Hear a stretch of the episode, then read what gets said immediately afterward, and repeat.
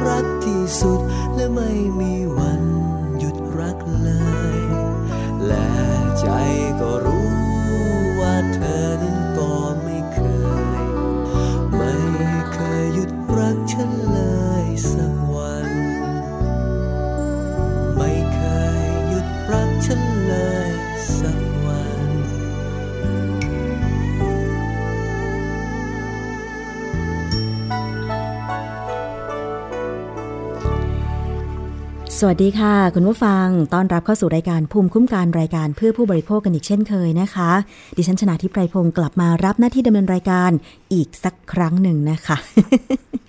วันนี้ต้อนรับคุณผู้ฟังด้วยเพลงที่มีชื่อว่า คนนี้ดีที่หนึ่งมอบให้สำหรับคุณแม่ทุกทุกท่านเลยทีเดียวนะคะ เสียงร้องของคุณไก่สมพลค่ะ ก็เป็นการเริ่มต้นเดือนสิงหาคมพุทธศักราช2561 นะคะ เดือนนี้ก็อาจจะได้ฟังเพลงเกี่ยวกับคุณแม่ คุณลูกเยอะหน่อย ไม่เป็นไรนะคะ จริง ๆ แล้วเพลงนี้ฟังได้ทุกวัน แล้วความรักของคุณพ่อคุณแม่ก็มีให้กับลูกทุกวันเลยนะคะ คุณผู้ฟังเอาละค่ะวันนี้มีประเด็นที่เราจะพูดคุยกัน ทักทายคุณผู้ฟังที่รับฟังอยู่ทางเว็บไซต์ www.thaipbsradio.com แอปพลิเคชัน Thai PBS Radio รวมถึงทาง facebook.com/thaipbsradiofan ด้วยนะคะ ตอนนี้มีคนส่ง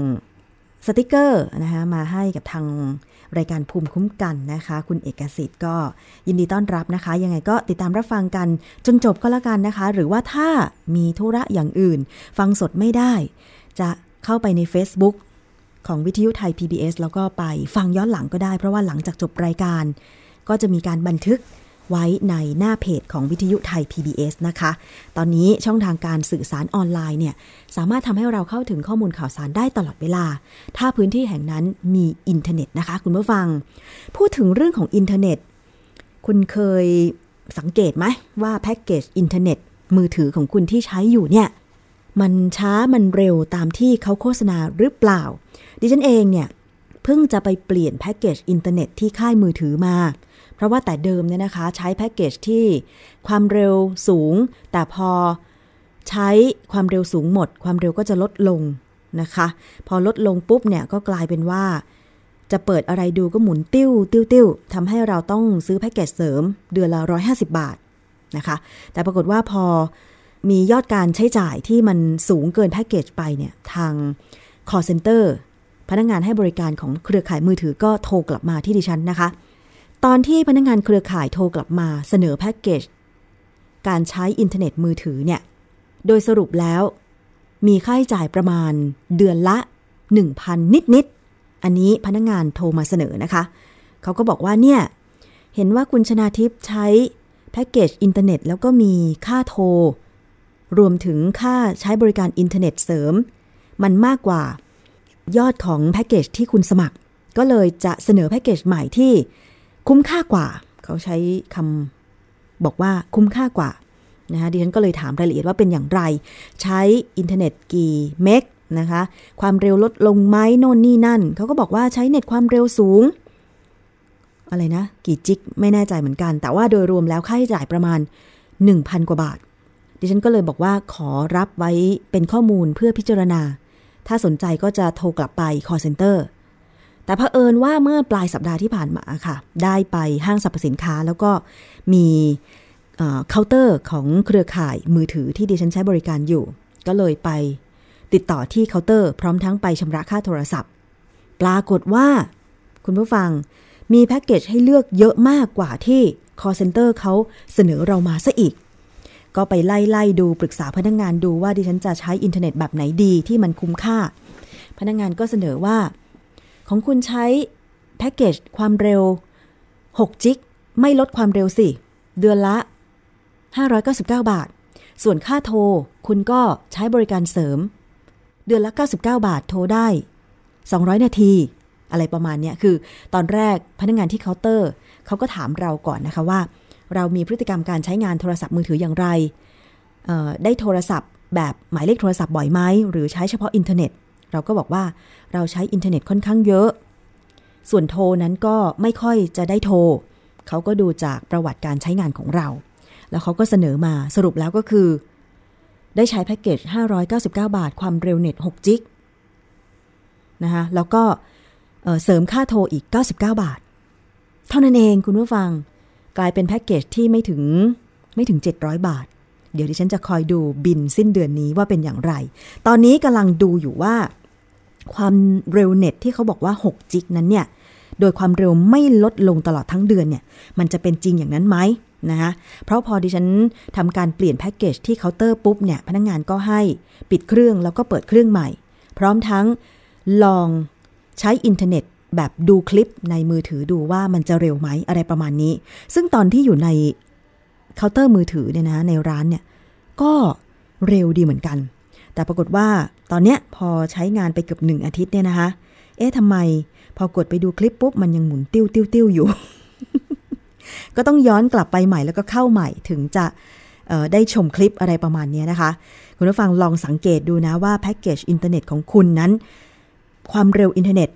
เป็นไปตามที่โฆษณาหรือไม่ ตอนนี้ก็จะมีเท่าไหร่ล่ะ ความเร็ว1จิกตลอดทั้งเดือน ความเร็ว 4 จิก 6 จิก 8 จิก อะไรอย่างเงี้ยนะคะ ซึ่งความเร็วตัวเลขที่เพิ่มมากขึ้น เท่ากับว่า อินเทอร์เน็ตของเราจะต้องเร็วเพิ่มมากขึ้น ไม่ต้องรอแล้วอะไรประมาณนี้นะคะ ไม่ว่าจะเข้าไปอินเทอร์เน็ต ส่งอีเมล เข้าสื่อสังคมออนไลน์อะไรต่างๆ เข้าดูเว็บไซต์ก็ต้องเร็วตามที่เขาโฆษณา ซึ่งจริง ๆ แล้วเนี่ยหน่วยงานอย่างกสทช เป็นหน่วยงานตรงที่กำกับดูแล การให้บริการของเครือข่ายมือถือ ความเร็วอินเทอร์เน็ตต่างๆ เหล่านี้ ซึ่งถ้าคุณผู้ฟังมีปัญหาเกี่ยวกับการใช้บริการสัญญาณอินเทอร์เน็ตไม่เป็นไปตามโฆษณา เช่น โฆษณาบอกเราว่าเราใช้เดือน 599 บาท อินเทอร์เน็ต6จิก ไม่ลดความเร็วตลอดทั้งเดือน แบบเนี้ยลองสังเกตดูว่ามันช้าลงหรือไม่ ถ้าช้าลงเป็นเพราะเครื่องของเราอืดหรือว่าสัญญาณอินเทอร์เน็ตไม่ค่อยครอบคลุมหรือว่าช้าเอง อันนี้สามารถที่จะร้องเรียนไปที่ กสทช โดยใช้หมายเลข 1200 เพื่อให้กสทช ได้ข้อมูลตรงนี้ แล้วก็ไปตรวจสอบ สัญญาณ อินเทอร์เน็ต สัญญาณมือถือของเครือข่ายที่เราใช้ อันนี้เป็นหน้าที่โดยตรงของกสทช เลยนะคะ เพราะฉะนั้นเรื่องของการใช้บริการอินเทอร์เน็ต หรือว่าสัญญาณมือถือ อันนี้ก็เหมือนจะเป็นเรื่องเล็กนะ แต่เชื่อไหมว่าทุกคนจะต้องเจอในชีวิตประจำวัน เพราะทุกวันนี้ทุกคนใช้อินเทอร์เน็ต ใช้โทรศัพท์มือถือ เกือบหมดแล้วอะคุณผู้ฟังนะคะ เกือบหมดแล้วตอนนี้เนี่ย แม้แต่คุณแม่ดิฉันเนี่ยวัย 60 กว่าปีเนี่ยนะคะ ก็ยังติดดู YouTube เลยอะนี่จะต้องโทรมาให้ดิฉันเนี่ยนะคะเปลี่ยนแพ็กเกจให้ความเร็วอินเทอร์เน็ตแบบไม่ลดลงด้วย เพราะเมื่อใดก็ตามที่เข้าดู YouTube แล้วแบบว่าสัญญาณมันหมุนวนๆเนี่ยนะคะ คุณแม่ก็จะแบบต้องรีบโทรมาหาดิฉันแล้วว่าทำไมเงินมันหมดหรือยังไง พอดีว่าใช้เป็นระบบเติมเงินนะคะ ก็เลยต้องไปเปลี่ยนเป็นแพ็กเกจที่ความเร็วเน็ตคงที่อะไรประมาณนี้นะคะ อันนี้ก็เป็นเรื่องราวของการสื่อสารในยุคปัจจุบันค่ะ เร็วดี แล้วก็เข้าถึงได้หลากหลายช่องทาง โดยเฉพาะสื่อสังคมออนไลน์ตอนนี้ อย่างรายการของวิทยุไทย PBS นะคะ หลังจากจบรายการออนไลน์หน้าเว็บไซต์ www.thaipbsradio.com ปุ๊บ ก็จะนำขึ้นเว็บไซต์เพื่อให้คุณผู้ฟัง ไปดาวน์โหลดฟังย้อนหลังเมื่อไหร่ก็ได้นะคะ แล้วก็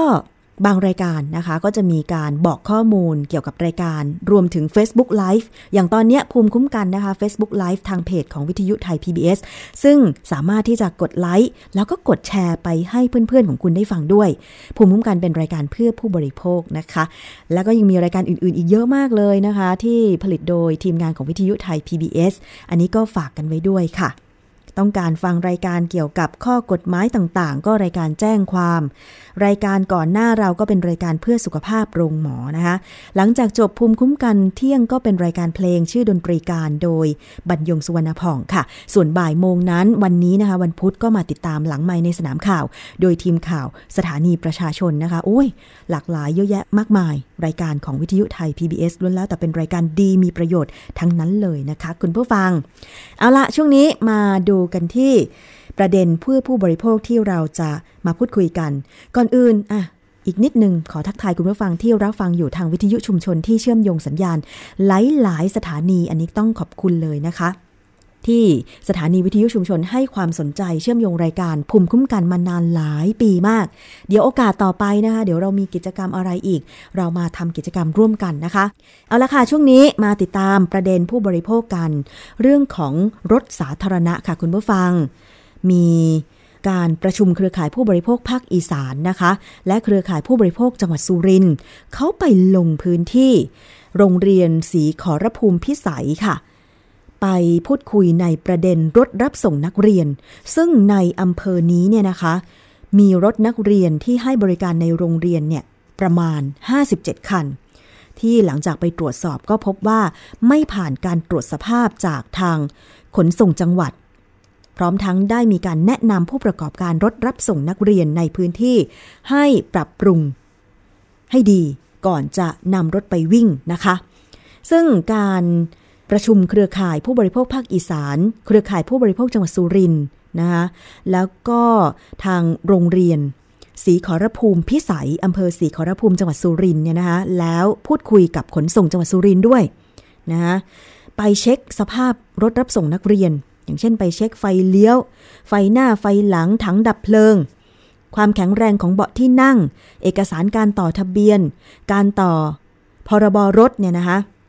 ปรากฏว่ามันก็ยังมีอยู่สำหรับรถรับส่งนักเรียนในอำเภอศรีขอรภูมิที่ไม่ได้มาตรฐาน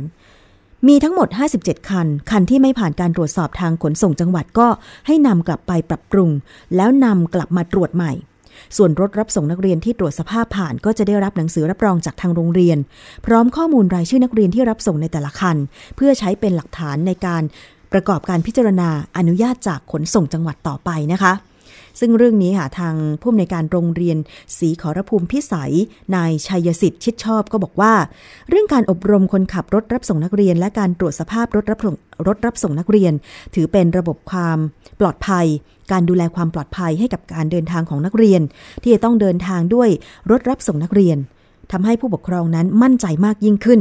ลดการเดินทางที่มีความเสี่ยงด้านอุบัติเหตุ อย่างเช่น ลดการเดินทางด้วย รถมอเตอร์ไซค์หรือจักรยานยนต์ นะคะ ซึ่งทุกเทอมทางโรงเรียนได้มีการทำความเข้าใจกับผู้ปกครอง เรื่องความปลอดภัยรถรับส่งนักเรียน สร้างความมั่นใจให้กับผู้ปกครอง ได้เห็นว่าเมื่อลูกของท่านเดินทางมาโรงเรียน ด้วยรถรับส่งนักเรียนก็จะมีความปลอดภัยอย่างแน่นอน เพราะว่าครูคนขับรถรับส่งนักเรียน เอาใจใส่ดูแลนักเรียนเหมือนลูกหลาน เพื่ออนาคตของเด็ก และเพื่ออนาคตของชาติต่อไป อันนี้ถือว่าดีนะคะ ทางโรงเรียนใส่ใจ เพราะว่าในต่างจังหวัดเราต้องยอมรับว่า การเดินทางไปเรียน จากบ้านเนี่ยไปถึงโรงเรียนมันค่อนข้างไกล อย่างเมื่อก่อนสมัยมัธยมเนี่ยดิฉันอยู่อำเภอแม่ทาจังหวัดลำพูนนะคะ แต่ว่าไม่ได้อยู่ตุในตัวอำเภอ ต้องมาเรียนที่โรงเรียนแม่ทาวิทยาคม ก็ต้องใช้บริการรถรับส่งนักเรียน ซึ่งตอนนั้นเนี่ยเราด้วยความเป็นเด็กไม่รู้หรอกว่ามาตรฐานรถโรงเรียนเนี่ยเป็นอย่างไร แต่ว่าตอนนั้นได้นั่งรถหกล้อ รถสองแถว ตอนแรกก็รถเมย์นะคะปรากฏว่าตอนหลังมามีรถรับส่งนักเรียน ซึ่งเขาดัดแปลง รถหกล้อไม่ใช่สองแถวด้วยนะคะ เสริมเป็นสามแถวหกล้อมันจะสูงกว่าสองแถวนะคะแล้วก็เวลานั่งก็จะกระเด้งกระเด้งกระเด้ง แล้วเวลาหน้าหนาว นักเรียนในภาคเหนือจะรู้กันดี นักเรียนชาย ก็ต้องใส่กางเกงขาสั้นใช่ไหม ส่วนนักเรียนหญิงก็เป็นกระโปรงถึงแม้ว่าจะคลุมเข่า แต่ว่าหน้าหนาวเนี่ยเอาไม่อยู่ก็คือว่ามันจะต้องโต้ลมหนาวเพราะฉะนั้นหน้าหนาวเด็กนักเรียนในภาคเหนือที่ต้องใช้บริการรถขนส่งสาธารณะไปโรงเรียนเนี่ย นอกจากใส่เสื้อแขนยาวแล้ว ก็ต้องมีผ้าห่มประจำตัว ไว้คลุมบนรถด้วยนะเมื่อก่อนดิฉันเป็น สภาพตอนนั้นนี่ถ้าถ้าใครเห็นนี่ก็คงจะแบบ หัวเราะ แต่ว่าถ้าใครอยู่ภาคเหนือเนี่ย หัวเราะไม่ออกจริง เพราะว่าหน้าหนาวมันหนาวจริงนะคะ นี่แหละ คือถ้าตอนนั้นมีมาตรฐานรถโรงเรียน มีการดูแลเรื่องของความปลอดภัยรถโรงเรียนเนี่ย ก็จะดีมากๆ แต่โชคดีอยู่อย่างที่เมื่อก่อนรถไม่เยอะ เมื่อประมาณ 20 กว่าปีที่แล้วเนี่ยรถไม่เยอะขนาดนี้ การให้บริการรถรับส่งนักเรียนของเอกชน ซึ่งก็คือคนในหมู่บ้านนั่นแหละ ก็ให้ความใส่ใจดี แต่ว่าด้วยความเป็นเด็กวัยรุ่นเนาะมัธยมต้นบางคนก็จะเหี้ยวๆ ชอบโหน รถหกล้อ ชอบโหนรถโรงเรียน ชอบไปนั่งบนหลังคา ซึ่งจริงแล้วเป็นการปฏิบัติที่ไม่ถูกต้อง หวังว่าตอนนี้คงจะไม่มีพื้นที่ไหนที่เด็กนักเรียน นั่งรถโรงเรียนแล้วปีนขึ้นไปบนหลังคานะคะ เพราะว่ามันไม่ปลอดภัย ทางด้านของ คุณครูที่โรงเรียนศรีขอรภูมิพิสัยอำเภอศรีขอรภูมิจังหวัดสุรินทร์ก็บอกว่า เดิมแต่ก่อนเนี่ยรถรับส่งนักเรียนจะจอดรับส่งนักเรียนหน้าโรงเรียน ซึ่งไม่เป็นระเบียบ เสี่ยงต่อการเกิดอุบัติเหตุค่ะ ทางโรงเรียนจึงหารือกับคนขับรถรับส่งนักเรียนทุกคนเพื่อทำความเข้าใจ แล้วก็วางแผนการทำงาน ให้รถรับส่งนักเรียนมีความปลอดภัย จึงได้ ประสานทางเครือข่ายผู้บริโภคจังหวัดสุรินทร์นะคะ เพื่อหารือแล้วก็เห็นว่าการเดินทางของนักเรียนยังขาดเรื่องการดูแลความปลอดภัยระหว่างเดินทาง หรือนายท้าย ซึ่งเป็นปัญหาว่าใครจะมาเป็นผู้ดูแล ถ้าหากผู้ดูแลประจำรถที่คนขับรถได้เตรียมไว้ไม่สามารถร่วมเดินทางได้ทุกครั้ง และรถบางคันก็ไม่มีผู้ดูแลด้วย จึงได้วางแผนร่วมกันว่า จะจัดอบรมนายท้ายรถรับส่งนักเรียน เพื่อช่วยกันดูแลความปลอดภัยต่อไปอะอันนี้ก็คือความคืบหน้าเพื่อ เครือข่ายผู้บริโภคที่ได้ช่วยกันนะคะให้ข้อมูลดีๆ รวมถึงช่วยทางโรงเรียน ช่วยทางพื้นที่ แล้วก็ขนส่งจังหวัดเนี่ยเข้าไปดูแลนะคะถ้ารถรับส่งนักเรียนคันไหนดูแล้วสภาพมันไม่ไหวเอามาวิ่งทำไมนะคะ โดยเฉพาะรถกระบะที่เอามาต่อเติมด้านท้าย กลายเป็นรถสองแถวบ้างสามแถวบ้าง โครงหลังคาที่ติดนั้นแข็งแรงหรือไม่ ไฟเลี้ยวไฟท้ายนะคะ ทางขึ้นลงเนี่ยบางบางคันก็จะมีการทำเหล็กเป็นทางขึ้นลงนะคะ อันนี้ก็ต้องดูให้ปลอดภัยด้วยเพื่อลูกหลานของเรานั่นเองนะคะ คุณผู้ฟัง โรงเรียนไหนในต่างจังหวัดหรือแม้แต่กรุงเทพมหานคร จะเอาเป็นตัวอย่างก็ได้นะคะ ช่วยกันดูแลรถรับส่งนักเรียน อย่าเห็นว่าเป็นสิ่งที่มันเป็นเรื่องเล็กเลยเนาะเพราะว่า เวลาเกิดอุบัติเหตุทีหนึ่งเนี่ยมันไม่คุ้มกับชีวิตแล้วก็ความสูญเสียที่เกิดขึ้นเลยนะคะ จะต้องมาหาทางเยียวยาอีก ซึ่งจริงแล้ว รถรับส่งนักเรียนถือเป็นรถสาธารณะประเภทหนึ่ง จะต้องมีประกันภัยทั้งภาคบังคับและภาคสมัครใจนะคะเผื่อว่าเกิดอุบัติเหตุขึ้นจะได้มีเงินชดเชย ผู้โดยสารซึ่งก็คือเด็กนักเรียนนั่นเองนะคะ ไม่อยากให้เกิดข่าวเศร้า แบบลูกไปโรงเรียน คุณครูโทรมาบอกว่าลูกเสียชีวิต จากการเกิดอุบัติเหตุ รถรับส่งนักเรียนอย่างเงี้ยไม่อยากให้เกิดขึ้นเลย ไม่ว่าพื้นที่ใดก็ตาม ถ้าใครจะเอาตัวอย่างตรงนี้ไปปรับปรุงก็ได้นะคะ ถ้าในภาคเหนือเนี่ยดิฉันก็จะมีข้อมูลเยอะหน่อยเพราะว่าตัวเองเป็นคนเหนือใช่ไหมคะ ก็จะเวลากลับบ้านก็จะคอยสังเกตเหมือนกันว่าตอนนี้เนี่ยการให้บริการรถรับส่งนักเรียนเป็นอย่างไร ส่วนมากตอนนี้จะปรับเปลี่ยนเป็นรถตู้ แต่ว่ารถตู้รับส่งนักเรียนในปัจจุบันเนี่ยมันไม่ใช่ 13 ที่นั่งแล้วสิคะ บางคันเนี่ย ก็ปรับเปลี่ยนเบาะเพื่อให้เป็น 2 แถวหรือ 3 แถว เพื่อให้บรรทุกเด็กนักเรียนได้มากขึ้น ซึ่งตรงนี้แหละ มันก็จะเป็นอีกหนึ่งประเด็นเรื่องความปลอดภัย รถตู้รับส่งนักเรียนว่า บรรทุกเกินหรือไม่ น้ำหนักรถตู้เนี่ยอย่างถ้าเป็นรถตู้ประจำทาง ตอนนี้ทางขนส่งทางบก ให้มีที่นั่งได้ไม่เกิน 13 ที่นั่งรวมคนขับใช่ไหมคะ แต่ว่าถ้าเป็นรถตู้รับส่งนักเรียนที่มีการทำเป็นสองแถวหรือ 3 แถวเนี่ย แน่นอนมันน่าจะเกิน 13 คน เคยเห็นคลิปไหมคะ เมื่อหลายปีก่อนที่เด็กนักเรียนอนุบาลเนี่ยต้องยัดกันไปในรถตู้ บางคนไม่ได้นั่งยืน แล้วก็แบบต้องโค้งหัวอย่างเงี้ยสงสารเด็กจริง ๆ คุณพ่อคุณแม่ช่วยดูแลด้วยนะคะว่า ตอนที่คนไปส่งลูกคุณขึ้น รถเนี่ยสภาพรถเป็นยังไง หรือตอนรับลูกคุณเนี่ยเป็นยังไง แล้วก็แอบสอบถามเด็กด้วย บางที เด็กอาจจะไม่กล้าเล่าก็ได้ ต้องแอบสอบถามนะคะ คุณผู้ฟังว่ารถรับส่งนักเรียน สภาพเป็นยังไง เพื่อนในรถเป็นยังไง คนขับคนดูแลรถเนี่ยเขาดูแลดีไหม ไม่ใช่ว่าจอดไม่สนิทแล้วก็เปิดประตูให้นักเรียนลงอย่างเงี้ย มันก็อันตรายใช่ไหมคะ ยิ่งโดยเฉพาะเป็นเด็กอนุบาลเด็กประถมอย่างเงี้ยแน่นอนการช่วยเหลือตัวเอง มันก็ไม่เหมือนผู้ใหญ่นะคะ อันนี้ฝากกันไว้ด้วยเราจะติดตามกันต่อไปเกี่ยวกับความปลอดภัย รถรับส่งนักเรียนค่ะ คุณผู้ฟัง เอาละค่ะช่วงนี้เราพักฟังเพลงกันครู่หนึ่งเดี๋ยวช่วงหน้ากลับมาติดตาม ช่วงคิดก่อนเชื่อ ดรแก้วกังสดานอัมภัยนักพิษวิทยาวันนี้ มาฟังกันชัดๆ อีกครั้งหนึ่งทำไมต้องสนเรื่องไขมันทรานส์ช่วงนี้ฟังเพลงกันก่อนค่ะ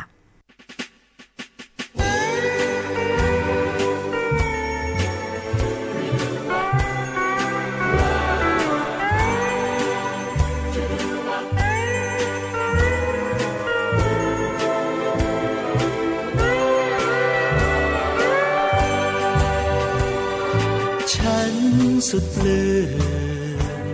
ไม่ลืมกอบงามที่เคยฝันลมเพอคำมันรำพันถึงความรักชื่นชมแสงจันทร์พองส่องเป็นประกายบนพื้นน้ำเสียงสายลม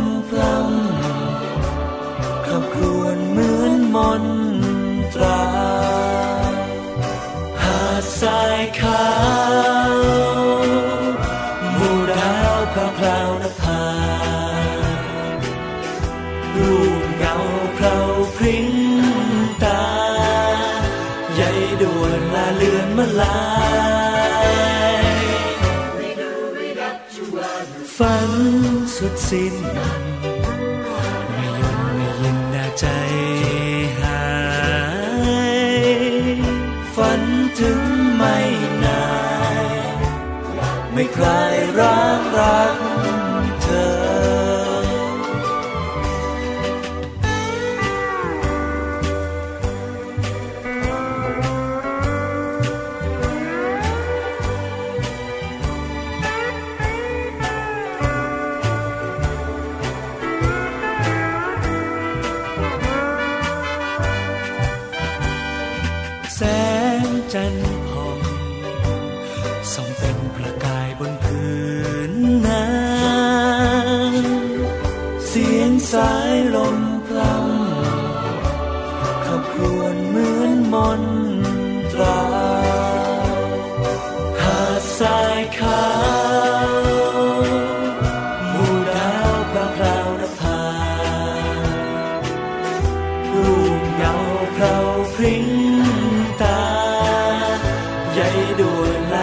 มาลา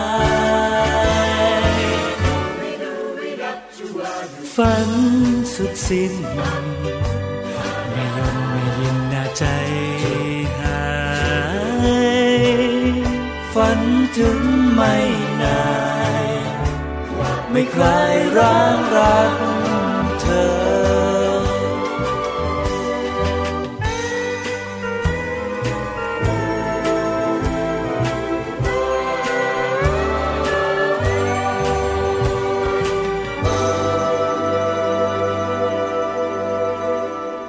บบทเพลงพระราชนิพนธ์ในหลวงรัชกาลที่ 9 เพลงมีชื่อว่าเกาะในฝันนะคะ ช่วงนี้เราไม่รอช้าค่ะ ไปติดตามคิดก่อนเชื่อกับดรแก้วกังสดานอัมภัย นักพิษวิทยากันเลย วันนี้มาฟังกันชัดๆ ถึงรายละเอียดของไขมันทรานส์ทำไมมีการพูดคุยกันทำไมทางการออยของไทยถึงมีการประกาศ เรื่องของการห้ามนำเข้า ห้ามจำหน่าย ห้ามผลิตภัณฑ์ทุกผลิตภัณฑ์ในประเทศไทย มีไขมันทรานส์เป็นส่วนประกอบนะคะ เพราะฉะนั้นเนี่ยแสดงว่ามันจะต้องมีความอันตรายเกี่ยวกับสุขภาพร่างกายของมนุษย์เราแล้วล่ะ ไปฟังในช่วงนี้กับดรแก้วกังสดานอัมภัยนักพิษวิทยากันเลยค่ะ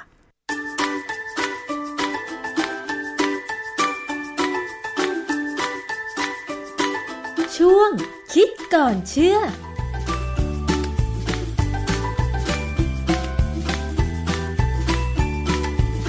ตอนนี้ในวงการอาหารนี่เรื่องของไขมันทรานนี่เป็นเรื่องที่ไม่พูดไม่ได้นะฮะ เพราะฉะนั้นวันนี้ผมจะมาคุยเรื่องไขมันทรานบ้างแต่ว่าอาจจะมองหาทางออกให้กับผู้ที่จำเป็นต้องบริโภคไขมันทรานว่าเออมันก็ไม่ถึงกับร้ายแรงนักหรอกไม่เลวร้ายนักนะ แต่ว่าไม่กินได้ก็ดี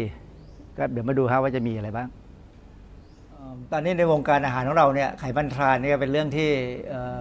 ควรจะสนใจนะสนใจยังไงสนใจว่าจะเลี่ยงยังไง แต่ความจริงทางออยก็ออกพยายามบอกมาช่วยแล้วว่าไม่ต้องเลี่ยงหรอกเพราะมันจะไม่มีการ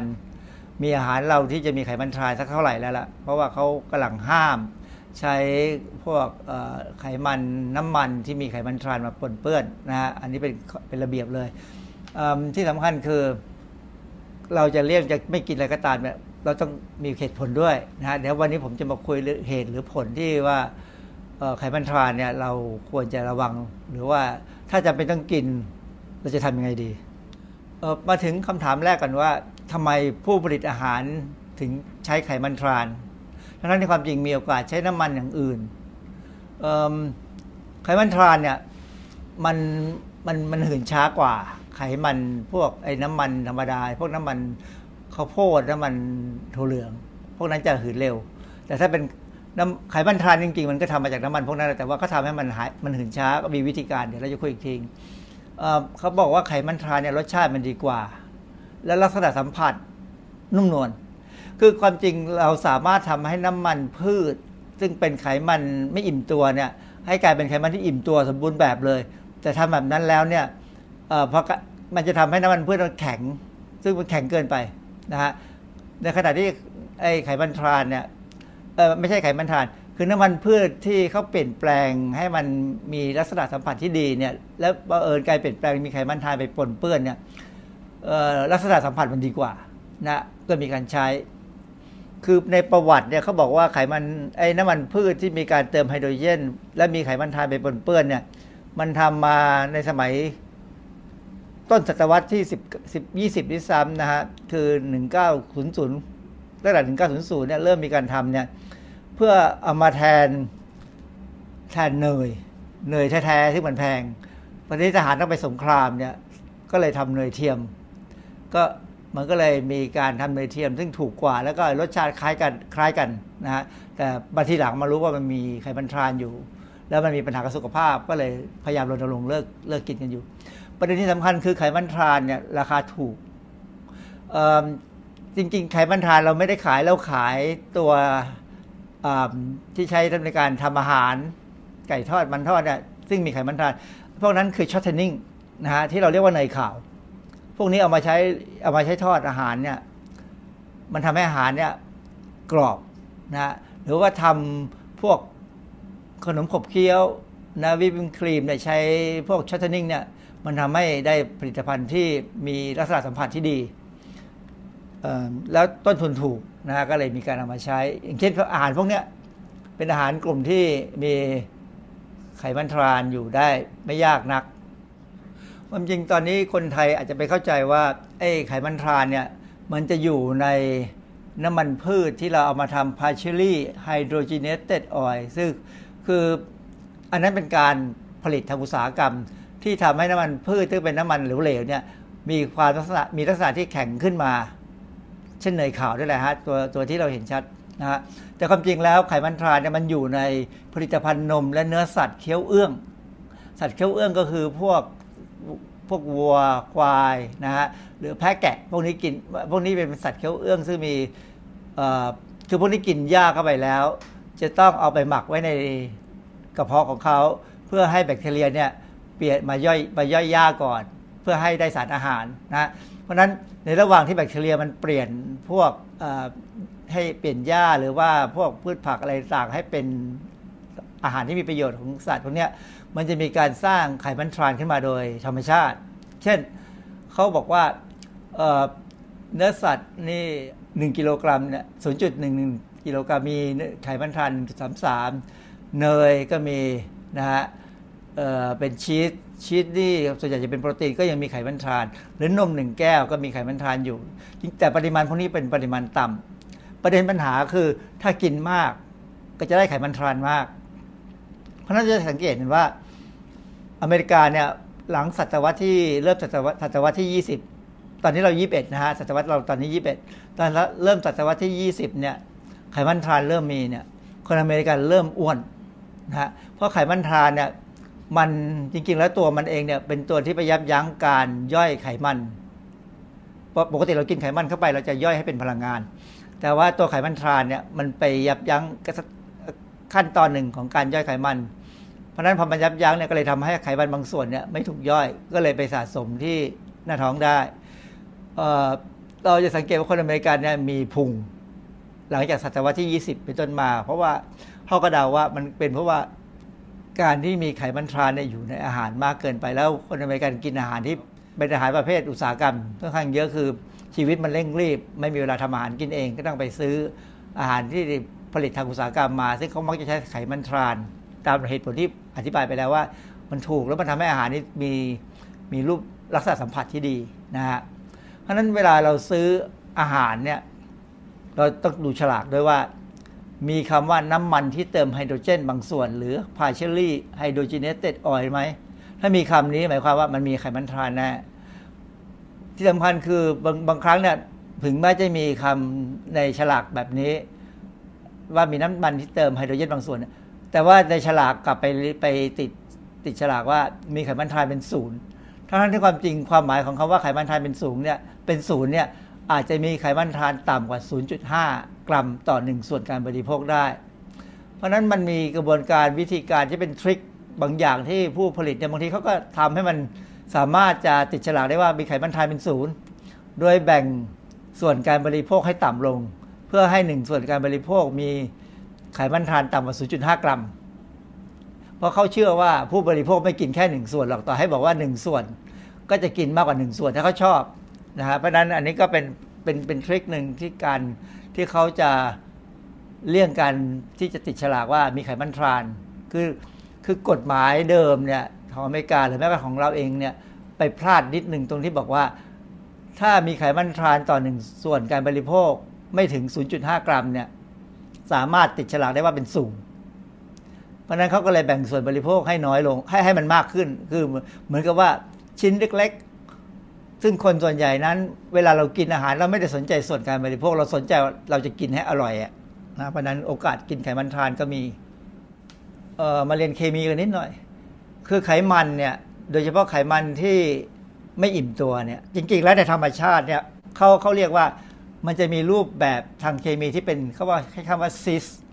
ส่วนส่วนไขมันทรานเนี่ยมันไม่ธรรมชาติเนี่ยหรือธรรมชาติจากวัวควายเนี่ยก็ไม่เป็นไร ก็จะมีรูปแบบเป็นทราน คือในธรรมชาติ ถ้าเป็นไขมันที่เป็นรูปแบบซิสเนี่ยหมายความว่ามันมีบอลซึ่งไม่ใช่บอนด์พิเศษที่เรียกว่า double bond เนี่ย มันจะมีไฮโดรเจนอยู่ในข้างเดียวกันส่วนอีกข้างหนึ่งไม่มีอะไร แต่ว่าถ้าเป็น trans เนี่ยไฮโดรเจนจะสลับข้างกันจะอยู่ตรงกันข้ามกัน ในในหลักการทางเคมีเนี่ยจริง ๆ แล้วอยู่ในรูปของ trans เนี่ยโมเลกุลนี้ stable กว่า คือเสถียรกว่า มุมโมเลกุลแบบนี้นะฮะแต่ธรรมชาติมันเป็น cis อยู่ แต่ว่าในการที่ถ้าสมมติว่าเขาเอาไฮโดรเจนมาเติม เพื่อให้มันกลายเป็นจาก double bond เป็น bond เดียวเนี่ยเป็นเป็น single bond คือไขมันอิ่มตัวเนี่ยบางครั้งมันไม่สมบูรณ์ วิธีการผลิตไม่สมบูรณ์ มันกลับไปเป็น double bond เหมือนเดิม แต่ว่าเปลี่ยนตำแหน่งของไฮโดรเจนได้ เพราะนั้นอันนี้เป็นเคมีนะฮะคือ การเปลี่ยนแปลงแบบนี้ทำให้เกิดไขมัน trans ซึ่งเราบอกพบทีหลังว่ามันเป็นอันตราย ในเรื่องของไขมัน trans เนี่ยในอเมริกามันมีประกาศตั้งแต่ปี 2015 นะฮะประกาศที่สำคัญมากเขาบอกว่าปี 2015 เนี่ยออยอเมริกาเนี่ยประกาศว่า ไขมันทรานนั้น หมดสถานภาพของกราสหลาย ๆ คนคงไม่รู้จักคำว่ากราสคืออะไรกราสเนี่ยมาจากคำว่า generally recognized as safe คือคือเวลาเราพูดถึงสารเจือปนในอาหาร หรือว่าอะไรที่เป็นอาหารเนี่ย ถ้าเราบอกว่าสารตัวนี้อยู่ในสถานภาพของกราสเนี่ยความหมายคือว่าสารตัวนั้นไม่ต้องผ่านการทดลองความปลอดภัยในสัตว์ทดลอง ในอเมริกาเนี่ยความหมายของมันคือว่าสารตัวนี้มีการใช้มานานและใช้มานานแล้ว ใช้มาก่อนจะมีการทดลองในสัตว์ทดลอง คือเป็นสารที่ใช้มาก่อนหนึ่งมกราปีหนึ่งเก้าห้าแปดเพราะว่าถ้าหลังหนึ่งมกราหนึ่งเก้าห้าแปดปั๊บเนี่ย สารเจือปนหรืออะไรก็ตามที่เป็นอาหารที่มีการใช้ในอาหารคนอเมริกันเนี่ยจะต้องถูกถูกทดสอบด้วยสัตว์ทดลองนะฮะแต่คณะพอในปี 15เนี่ยไอออยของอเมริกานี่ก็ยกเลิกสถานภาพของไขมันทรานที่เป็นกราซะนั่นคือความหมายบอกว่าอีก 3 ปีต่อมาตั้งแต่ 2015 คือ 2018 คือปีนี้จะต้องเลิกใช้ไขมันทราน ในสินค้าอาหารที่คนอเมริกันกินทั้งหมด อย่างที่บอกเลยว่า เขาสังเกตว่าตั้งแต่เริ่มมีการใช้ไขมัน trans เนี่ยคนอเมริกันเป็นแบบนี้แทบทั้งนั้น เยอะมาก ตอนนี้สถิติเขาบอกว่าหนึ่งในสองคนอเมริกันเดินมาสองคนเนี่ยจะเป็นแบบนี้หนึ่งคน คืออ้วนประมาณครึ่งประเทศนะฮะเพราะนั้นอเมริกาพยายามรณรงค์เรื่องนี้มากเลย พยายามแก้ปัญหา ซึ่งเรื่องนี้ก็สอดคล้องกับ WHO นะ WHO ข่าว WHO เนี่ย WHO เนี่ยองค์การอนามัยโลกเนี่ย ก็ประกาศเลยว่าตั้งแต่ปี 2019 คือปีหน้าเนี่ยไปถึง 2023 เนี่ยจะรณรงค์โน้มน้าวให้อุตสาหกรรมอาหารเนี่ยเลิกผลิตน้ำมันที่มีไขมันทรานแล้วก็ให้ประชาชนในโลกเนี่ยลดการกินไขมันทรานจากผลิตภัณฑ์นม และเนื้อสัตว์เพื่อลดความเสี่ยงต่อโรคหัวใจ คือคือระบายวิทยาเมื่อสัก 10 20 ปีก่อนเนี่ยบอกเลยว่ากินผลิตภัณฑ์นม หรือเนื้อสัตว์เนี่ยจะเสี่ยงต่อโรคหัวใจโรคมะเร็งโรคอะไรก็ตาม อมาถึงตอนเนี้ยเหตุผลที่เขาอธิบายได้ก็คือ มันมีไขมันทรานอยู่ในผลิตภัณฑ์นมและเนื้อสัตว์ เพราะฉะนั้นฝรั่งก็จะแนะนำว่าลดกินนมบ้างลดกินเนื้อสัตว์บ้างอย่างผลิตภัณฑ์นมเนี่ยก็ให้ไปกินนมถั่วเหลือง เนื้อสัตว์นี่เพื่อได้โปรตีนเนี่ยก็ให้ไปกินพวกถั่วแทนถ้าบ้าง คือไม่ถึงกับห้าม แต่ให้ลดแล้วก็ให้เสริมอย่างอื่นแทน เพื่อจะให้สุขภาพประชาชนได้ดีขึ้น อันนี้ก็เป็นคำแนะนำ ของอหน่วยงานทางสุขภาพของอเมริกาที่แนะนำคนอเมริกัน อันนี้เป็นเป็นข้อมูลที่ผมดึงมาจากเว็บไซต์หนึ่งของอมติชน ที่เขาบอกว่าเพราะอะไรถึงต้องคุมไขมัน trans แต่แต่ผมผมไฮไลท์เป็นสีสีแดงไว้ เพื่อที่จะอธิบายว่าสิ่งที่ประชาชนควรจะรู้จักคือกระบวนการเติมไฮโดรเจนบางส่วน คืออะไร อันนี้หลายคนอาจจะรู้แล้วว่า มันคือการเติมไฮโดรเจนเข้าไปในน้ำมันพืชพวกที่เป็นน้ำมัน ถั่วเหลืองน้ำมันลำข้าวน้ำมันอะไรก็ตามที่มี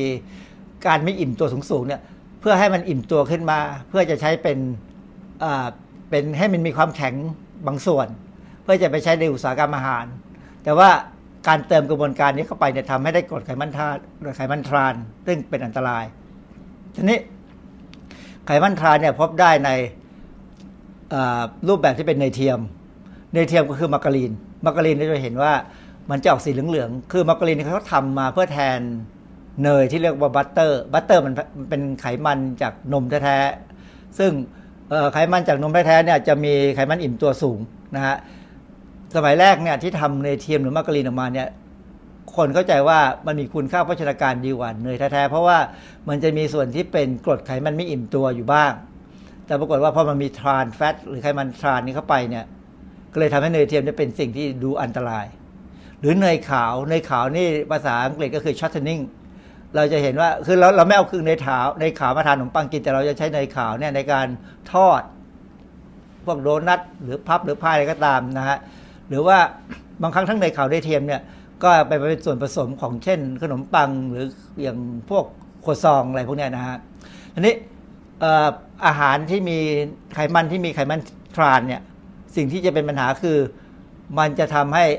ไอ้คอเลสเตอรอลพวก LDL ซึ่งเราบอกว่าเป็นคอเลสเตอรอลดีเนี่ยเออเออ LDL นี่ไม่ดีเป็นเป็นคอเลสเตอรอลที่อันตรายเนี่ยเพิ่มขึ้นนะแล้ว LD HDL หรือคอเลสเตอรอลดีเนี่ยลดลง ซึ่งอันนี้คือตัวปัญหา คือ LDL เพิ่ม HDL ลดเนี่ยโอกาสโอกาสนะฮะเป็นโรคหัวใจโรคหัวใจหรือโรคหลอดเลือดหัวใจโรคหลอดเลือดสมองตีบเนี่ยก็จะเพิ่มขึ้น เดี๋ยวจะอธิบายตรงนี้ว่า กระบวนการมันเป็นยังไง แล้วจะป้องกันได้ยังไงเออมีเว็บหนึ่งเขาเอาบทความของอาจารย์ทางด้านนิวทริชั่นของ Rutger University เนี่ยนะมหาวิทยาลัยรัตเกอร์เนี่ยมาพูดเขาเขาอาจารย์นี่เขาสรุปบอกว่า อาหารที่ผลิตหลังจากวันที่ 18มิถุนา2018 คือประมาณเมื่อเดือนที่แล้วเนี่ยเกือบทั้งหมดจะไม่มีน้ำมันที่ถูกดัดแปลงด้วยการเติมไฮโดรเจนอีกต่อไปแล้ว ยกเว้นสำหรับการใช้ในงานที่เฉพาะเจาะจงบางอย่างออยอเมริกาจะได้ขยายออกไปอีกปีหนึ่งนะคือของของเมืองไทยเรานี่บอกว่าอีก 6 เดือนจะไม่มีเลย และไม่ขยายอะไรเลย แต่อเมริกาเนี่ยเขาเริ่มแล้วว่าห้ามใช้ ยกเว้นบางอย่างที่เขาระบุให้โดยเฉพาะให้ไปอีกปีหนึ่ง อันนี้ผมตามยังไม่เจอว่าไอ้ที่เขาระบุที่เขายกเว้นให้เนี่ยมันคืออะไร อันนี้อาจารย์ด้าน nutrition บอกว่าการสั่งห้ามใช้วัตถุดิบที่มีไขมัน trans นั้นเป็นที่เป็นองค์ประกอบเนี่ยโดยไม่ยอมให้มีการเลี่ยงไปใช้การติดฉลาก หรือการสมัครใจไม่ใช้เนี่ยเขาบอกวิธีการสั่งห้ามเด็ดขาดเนี่ยเป็นวิธีการที่ดีที่สุดแล้วนะในการลดปริมาณไขมัน trans ในอาหาร ที่ก่อปัญหาโรคหัวใจกับหลอดเลือดนะฮะอันนี้ก็เป็นความเห็นของอาจารย์ทางด้าน nutrition ความร้ายกาจของไขมัน trans เนี่ยคือว่ามันไปเพิ่ม LDL LDL นี่คือ low density lipoprotein ไอ้องค์ประกอบของไอ้เจ้าสารสารชีวเคมีกลุ่มนี้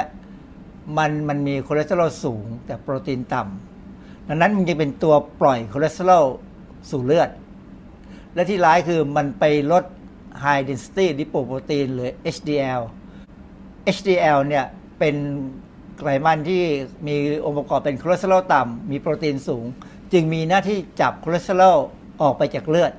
เพราะนั้นไขมันทรานส์ทำให้คอเลสเตอรอลในเลือดสูง อันนี้อันนี้ภาพรวมคืออย่างนั้นนะฮะการที่มีคอเลสเตอรอลในเลือดสูงเนี่ยโอกาสจะไปพอกที่ผนังหลอดเลือด ก็จะเพิ่มขึ้นทำให้เกิดปัญหาเส้นเลือดแข็งตัวทำให้เกิดโอกาสสมองขาดเลือดไตวายได้นะเดี๋ยวจะพูดถึงกระบวนการว่าเป็นยังไง แล้วก็ป้องกันได้ยังไง มีงานระบาดวิทยาอันหนึ่งซึ่งยิ่งใหญ่มาก เขาเรียกว่า Nurse Health Study ของ Harvard นะฮะอันนั้นมีอาสาสมัครเข้าไปรู้เป็นผู้หญิง เป็นพยาบาลผู้หญิงเนี่ยแสนกว่าคนแสนสองหมื่นกว่าคนนะฮะแล้วนี่มันมีสิ่งหนึ่งที่เขาระบุออกมาจากงานวิจัยเขาบอกว่า มีอาสาสมัคร 900 คน มีอาการเกี่ยวกับเส้นเลือดหัวใจที่เสี่ยง แบบอันตรายของไอ้ไขมันไปพอกที่หลอดเลือดเนี่ยเพิ่มขึ้นราวเท่าตัว เพราะว่าอาสาสมัครอาสาสมัคร 900 คนเนี่ยกินกรดไขมันทรานในปริมาณที่คิดเป็นร้อยละสองของพลังงานที่ได้รับแต่ละวัน ซึ่งอันนี้เขาตีความว่ามันสูงมากนะก็มีโอกาสที่หลอดเลือดเนี่ยจะมีเขาเรียกว่าเพลกหรือพลากเนี่ยเข้าไปเกาะอยู่ทำให้เส้นเลือดเนี่ยตีบเข้าไปเรื่อยๆ จนถึงวันหนึ่งความดันความดันเลือด ตรงนี้ก็จะสูงสูงขึ้น โอกาสที่เส้นเลือดจะแตกก็มี เพราะนั้นคนที่กินอาหารมีไขมันสูง มีไขมันทานสูงนี่ก็จะเสี่ยงกับพวกนี้ ในการเกิดพรักหรือเพลกในหลอดเลือดที่ทำให้เกิดปัญหาเรื่องเกี่ยวกับโอกาสขาดเลือดของหัวใจเนี่ยเกิดขึ้นได้ยังไง หรือแม้กระทั่งในสมองก็ตามเนี่ยโดยธรรมดาแล้วเนี่ยในหลอดเลือดเนี่ยมันจะมีคอเลสเตอรอลอยู่ แล้วคอเลสเตอรอลที่อยู่ในหลอดเลือดเนี่ยมันสามารถจะซึมผ่านผนังหลอดเลือดเข้าไปได้นะเข้าไปในตัวตัวตัวกล้ามเนื้อที่เป็นหลอดเลือดพอผ่านเข้าไปแล้วเนี่ยโอกาสที่มันจะถูกเจออนุมูลอิสระ ก็มี อนุมูลอิสระที่มันเกิดที่ผนังเนี่ยก็สามารถที่จะทำให้คอเลสเตอรอลเนี่ยถูก oxidize เปลี่ยนสภาพไป อันนี้อย่างนี้รูปนี้เขาเปลี่ยนสภาพจากกลมๆเนี่ยกลายเป็นลักษณะขรุขระที่นะฮะทีนี้เวลาคอเลสเตอรอลเนี่ยมันถูก oxidize เปลี่ยนไปเนี่ยมันก็จะ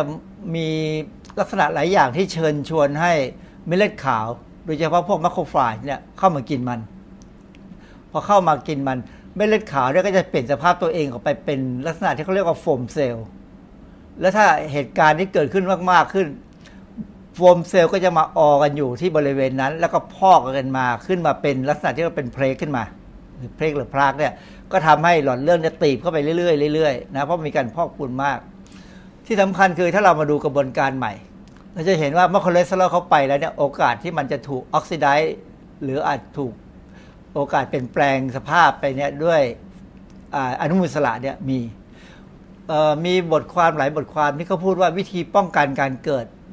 เพลกหรือพลากเนี่ยง่ายๆของของของเราก็คือ การกินอาหารที่มีสารต้านอนุมูลอิสระ หรือพวกสารพวก antioxidant เนี่ยเข้าไปให้พอที่จะป้องกันไม่ให้คอเลสเตอรอลถูกเปลี่ยนแปลงไปเป็นคอเลสเตอรอลที่ไม่ดีที่ที่เสียสภาพนี้ เพราะฉะนั้นถ้าเราป้องกันได้ตรงเนี้ยคือกินอาหารที่มี antioxidant สูง มีสารต้านอนุมูลอิสระสูงเนี่ย โอกาสที่เราจะเกิด plaque หรือ plaque เนี่ยก็จะน้อยลง เพราะว่าเราป้องกันไม่ให้คอเลสเตอรอลที่มันซึมเข้าไปเนี่ยเปลี่ยนไป เพราะนั้นจะเห็นว่า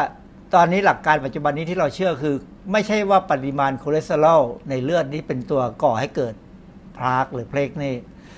ปัจจัยที่ทำให้มันเกิดตัวนี้ขึ้นมาจริง ๆ ก็คือการกินอาหารที่มีสารต้านอนุมูลอิสระหรือสารต้านออกซิเดชันพวก antioxidant เนี่ยไม่พอ เพราะฉะนั้นถ้าเรากินพอ ต่อให้คอเลสเตอรอลสูง โอกาสที่จะเกิด plaque หรือ plaque ก็จะน้อยลง ก็ไม่ได้มากเท่าอย่างที่ที่กังวล ดังนั้นถ้ากินอาหารที่มีผักผลไม้หลายสีมากพอออกกำลังกายให้เลือดได้วิ่งแรงๆ ก็โอกาสที่จะเกิดเพลกก็จะน้อยลง เพราะฉะนั้นอันนี้คือสิ่งที่เป็นปัจจุบันนี้ที่เขาแนะนำว่าไม่ต้องไปกังวลเรื่องคอเลสเตอรอลสูงมากนัก เพียงแต่พยายามคุมมัน แต่ไม่ต้องไปกังวลมาก แต่ว่าจะต้องกินอาหารที่มีผักผลไม้ ที่มีสีเข้มให้เยอะเข้าไว้ เพื่อที่จะลดความเสี่ยงของการเกิดพลากหรือเพลกในในหลอดเลือดนะโอกาสที่หลอดเลือดจะตันก็จะน้อยลง เพราะฉะนั้นสิ่งที่เป็นตัววัดอย่างหนึ่งก็คือ เวลาเราออกกำลังกายเนี่ย ถ้าเราไม่รู้สึก ถ้าถ้าเลือดเราวิ่งเร็วความดันจะขึ้นแน่ๆแต่ว่าถ้าเราไม่รู้สึกเจ็บหัวใจแล้วเมื่อหยุดการออกกำลังกาย หัวใจเต้นกลับมาเหมือนเดิมได้ คือลดความถี่ในการเต้นลงมาได้ ไม่มีอาการผิดปกติ ไม่มีอาการวินเวียน ก็ถือว่าสุขภาพเราแข็งแรงเพราะนั้น อันนี้เราเช็คได้ด้วยตัวเอง แล้วก็คุมการกินอาหารให้ดีเท่านั้นเองก็โอกาสเสี่ยงก็จะลดลง มีเว็บหนึ่งเขาให้ข้อมูลเขาบอกว่าแนวทางในการเลี่ยงไขมันทราน รวมทั้งเลี่ยงทั้งปัญหาที่จะเกิดขึ้นคือ อันที่หนึ่งกินอาหารที่เน้นผักผลไม้เมล็ดธัญพืชสัตว์ปีกปลาคือเน้นผักผลไม้นี่เราก็ได้ antioxidant แล้วนะ อย่างที่ผมบอกแล้วว่า ไอ้พวกนี้จะให้สารพวก antioxidant หรือสารต้านอนุมูลอิสระก็ตามเนี่ยไปป้องกันไม่ให้คอเลสเตอรอลถูก oxidize นะก็จะลดโอกาสเกิด plaque หรือ plaque ได้ในหลอดเลือด อันที่สองจำกัดการกินเนื้อสัตว์ติดมัน เนื้อสัตว์ติดมันยิ่งจากวัวนะฮะพวกนี้จะจะมีโอกาสที่จะเกิดไขมันทรานอยู่ที่ธรรมชาติอยู่แล้วจำกัดอาหารทอดเชิงพาณิชย์จำกัดผลิตภัณฑ์นม คือคือกินนมได้หรือกินนมไขมันต่ำดีกว่า ก็โอกาสได้ไขมัน พวกไขมันทรานธรรมชาติเนี่ยน้อยลง ใช้น้ำมันพืชอิ่มตัว เช่นน้ำมันปาล์มในการทอดอาหาร คือเอเปลี่ยนสูตรการทำอาหารที่ต้องใช้ฟอกช็อตเทนนิ่งมาเป็นใช้น้ำมันปาล์มธรรมดาแทนนะฮะเพราะน้ำมันปาล์มที่ถึงมันจะเป็นไขมันอิ่มตัว แต่ถ้าเราใช้ปริมาณน้อยก็ไม่น่ามีปัญหาอะไรดูฉลากทอดหรืออบอาหารเวลาเราไปซื้อขนมอบทอดอบกรอบอะไรก็ตามเนี่ตามศูนย์การค้าเนี่ย ดูที่ว่าเขาทำด้วยมามาจารีนที่เป็นเนยเทียม หรือใช้ช็อตเทนนิ่งก็เปล่านะอย่างครัวซองเนี่ยยกตัวอย่างครัวซองเลย ใช้น้ำมันเยอะมากใช้เนยถ้าถ้าทำครัวซองที่ถูกต้องและอร่อย ต้องใช้เนยเยอะมาก แล้วก็จะแพง เพราะฉะนั้นในบางห้างสรรพสินค้าเนี่ยขายครัวซองก็จริง แต่ถ้าเราไปดูฉลากเนี่ยเขาจะบอกเลยเขาใช้มาการีนเขาใช้การใช้มาการีนเนี่ยก็คือมีไขมันทรานเอ่อ ตอนนี้เห็นออกข่าวมาว่าเขาจะเลิกใช้ ถ้าเลิกใช้แล้วไปใช้เนยหรือบัตเตอร์เนี่ยราคามันจะเพิ่มขึ้นอีกอย่างน้อย 10-20%นะก็แล้วแต่ก็ถ้าทนครัวซองไม่ได้ทนทนกินอาหารประเภทนี้ไม่ได้แล้วแต่กินครัวซองไม่ไหว เพราะมันแพงมาก ก็กินปลาทั้งโกก็แล้วกันเพราะปลาทั้งโกนี่ถ้าเขาทอดน้ำมันปลาใหม่ๆเนี่ยก็ไม่มีปัญหาอะไรผมมีของแถมมาฝากนิดนึงเรื่องเกี่ยวกับครัวซองนะฮะเพราะว่าผมเป็นคนชอบกินครัวซองเหมือนกัน ครัวซองนี่มีหลายอย่าง มีขนาดใหญ่ large นะฮะหรือ small หรือมินิมินินี่มีตัวส่วนใหญ่เฉลี่ยละ 3 กรัม ต่อครัวซองมินิหนึ่งอันหนึ่งหนึ่งหนึ่งหนึ่งหนึ่งก้อน ถ้าเป็น small ก็จะเป็น 5 กรัม ถ้าเป็น large ครัวซองก็จะเป็น 8 กรัมมันจะเห็นว่าครัวซองนี่เป็นขนมเหมือนขนมปัง รสชาติอร่อย กินกับนมนี่อร่อยมาก แต่กินแล้วต้องใช้สติว่ากินน้อยๆเพราะว่าไขมันมันสูงมากนะฮะเพราะนั้นคนที่ไม่อยากน้ำหนักเกิน ไม่อยากจะเป็นโรคเกี่ยวกับหลอดเลือดอะไรก็ตามเนี่ยถ้าจะกินครัวซองขอให้กินด้วยสติกินน้อยๆหรือว่ากินอร่อยจริงๆไปเลยเพราะมันแพงเพราะมันแพงเราก็กินน้อยๆนะฮะก็อันนี้ฝากเอาไว้ว่าเพื่อสุขภาพที่ดีก็กินครัวซองตัวเล็ก ๆ หน่อยมินิครัวซองก็แล้วกัน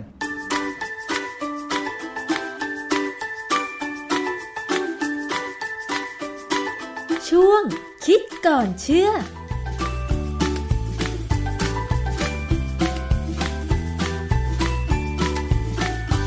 ค่ะ เอามาฝากกันเรื่องของทำไมต้องสนไขมันทรานส์นะคะ ถ้าท่านรับฟังรับชมอยู่ทาง Facebook เพจวิทยุไทย PBS ต้องขออภัยด้วยค่ะ เนื่องจากว่าภาพคลิปนั้นมีปัญหานะคะ แต่ไม่เป็นไรค่ะ เดี๋ยวโอกาสหน้าต่อไปก็จะนำเรื่องนี้มาเสนอกัน ให้เห็นกันไปชัดๆเลยทีเดียวนะคะ แต่ว่าคำเตือนจากดรแก้วกังสดานอภัย นักพิษวิทยาที่มีประโยชน์มากๆเลยเกี่ยวกับการป้องกันตัวเองไม่ให้ได้รับไขมันทรานส์มากเกินไปก็คือ กินผักผลไม้เยอะๆนะคะ แล้วก็หลีกเลี่ยง อาหารอะไรที่มันจะมีไขมันทรานส์นะคะ ไขมันจากสัตว์ รวมไปถึงครัวซองนี่แหละนะคะ ที่กลิ่นหอมๆอะไรอย่างเงี้ย ก็ต้องระมัดระวังกันนะคะ วันนี้หมดเวลาแล้วค่ะ ขอบคุณมากเลยสำหรับการติดตามรับฟัง ดิฉันชนาทิพไพรพงศ์ต้องลาไปก่อนนะคะ สวัสดีค่ะ ติดตามรับฟังรายการย้อนหลังได้ที่เว็บไซต์และแอปพลิเคชันไทย PBS Radio ไทย PBS Radio วิทยุข่าวสารสาระ เพื่อสาธารณะและสังคม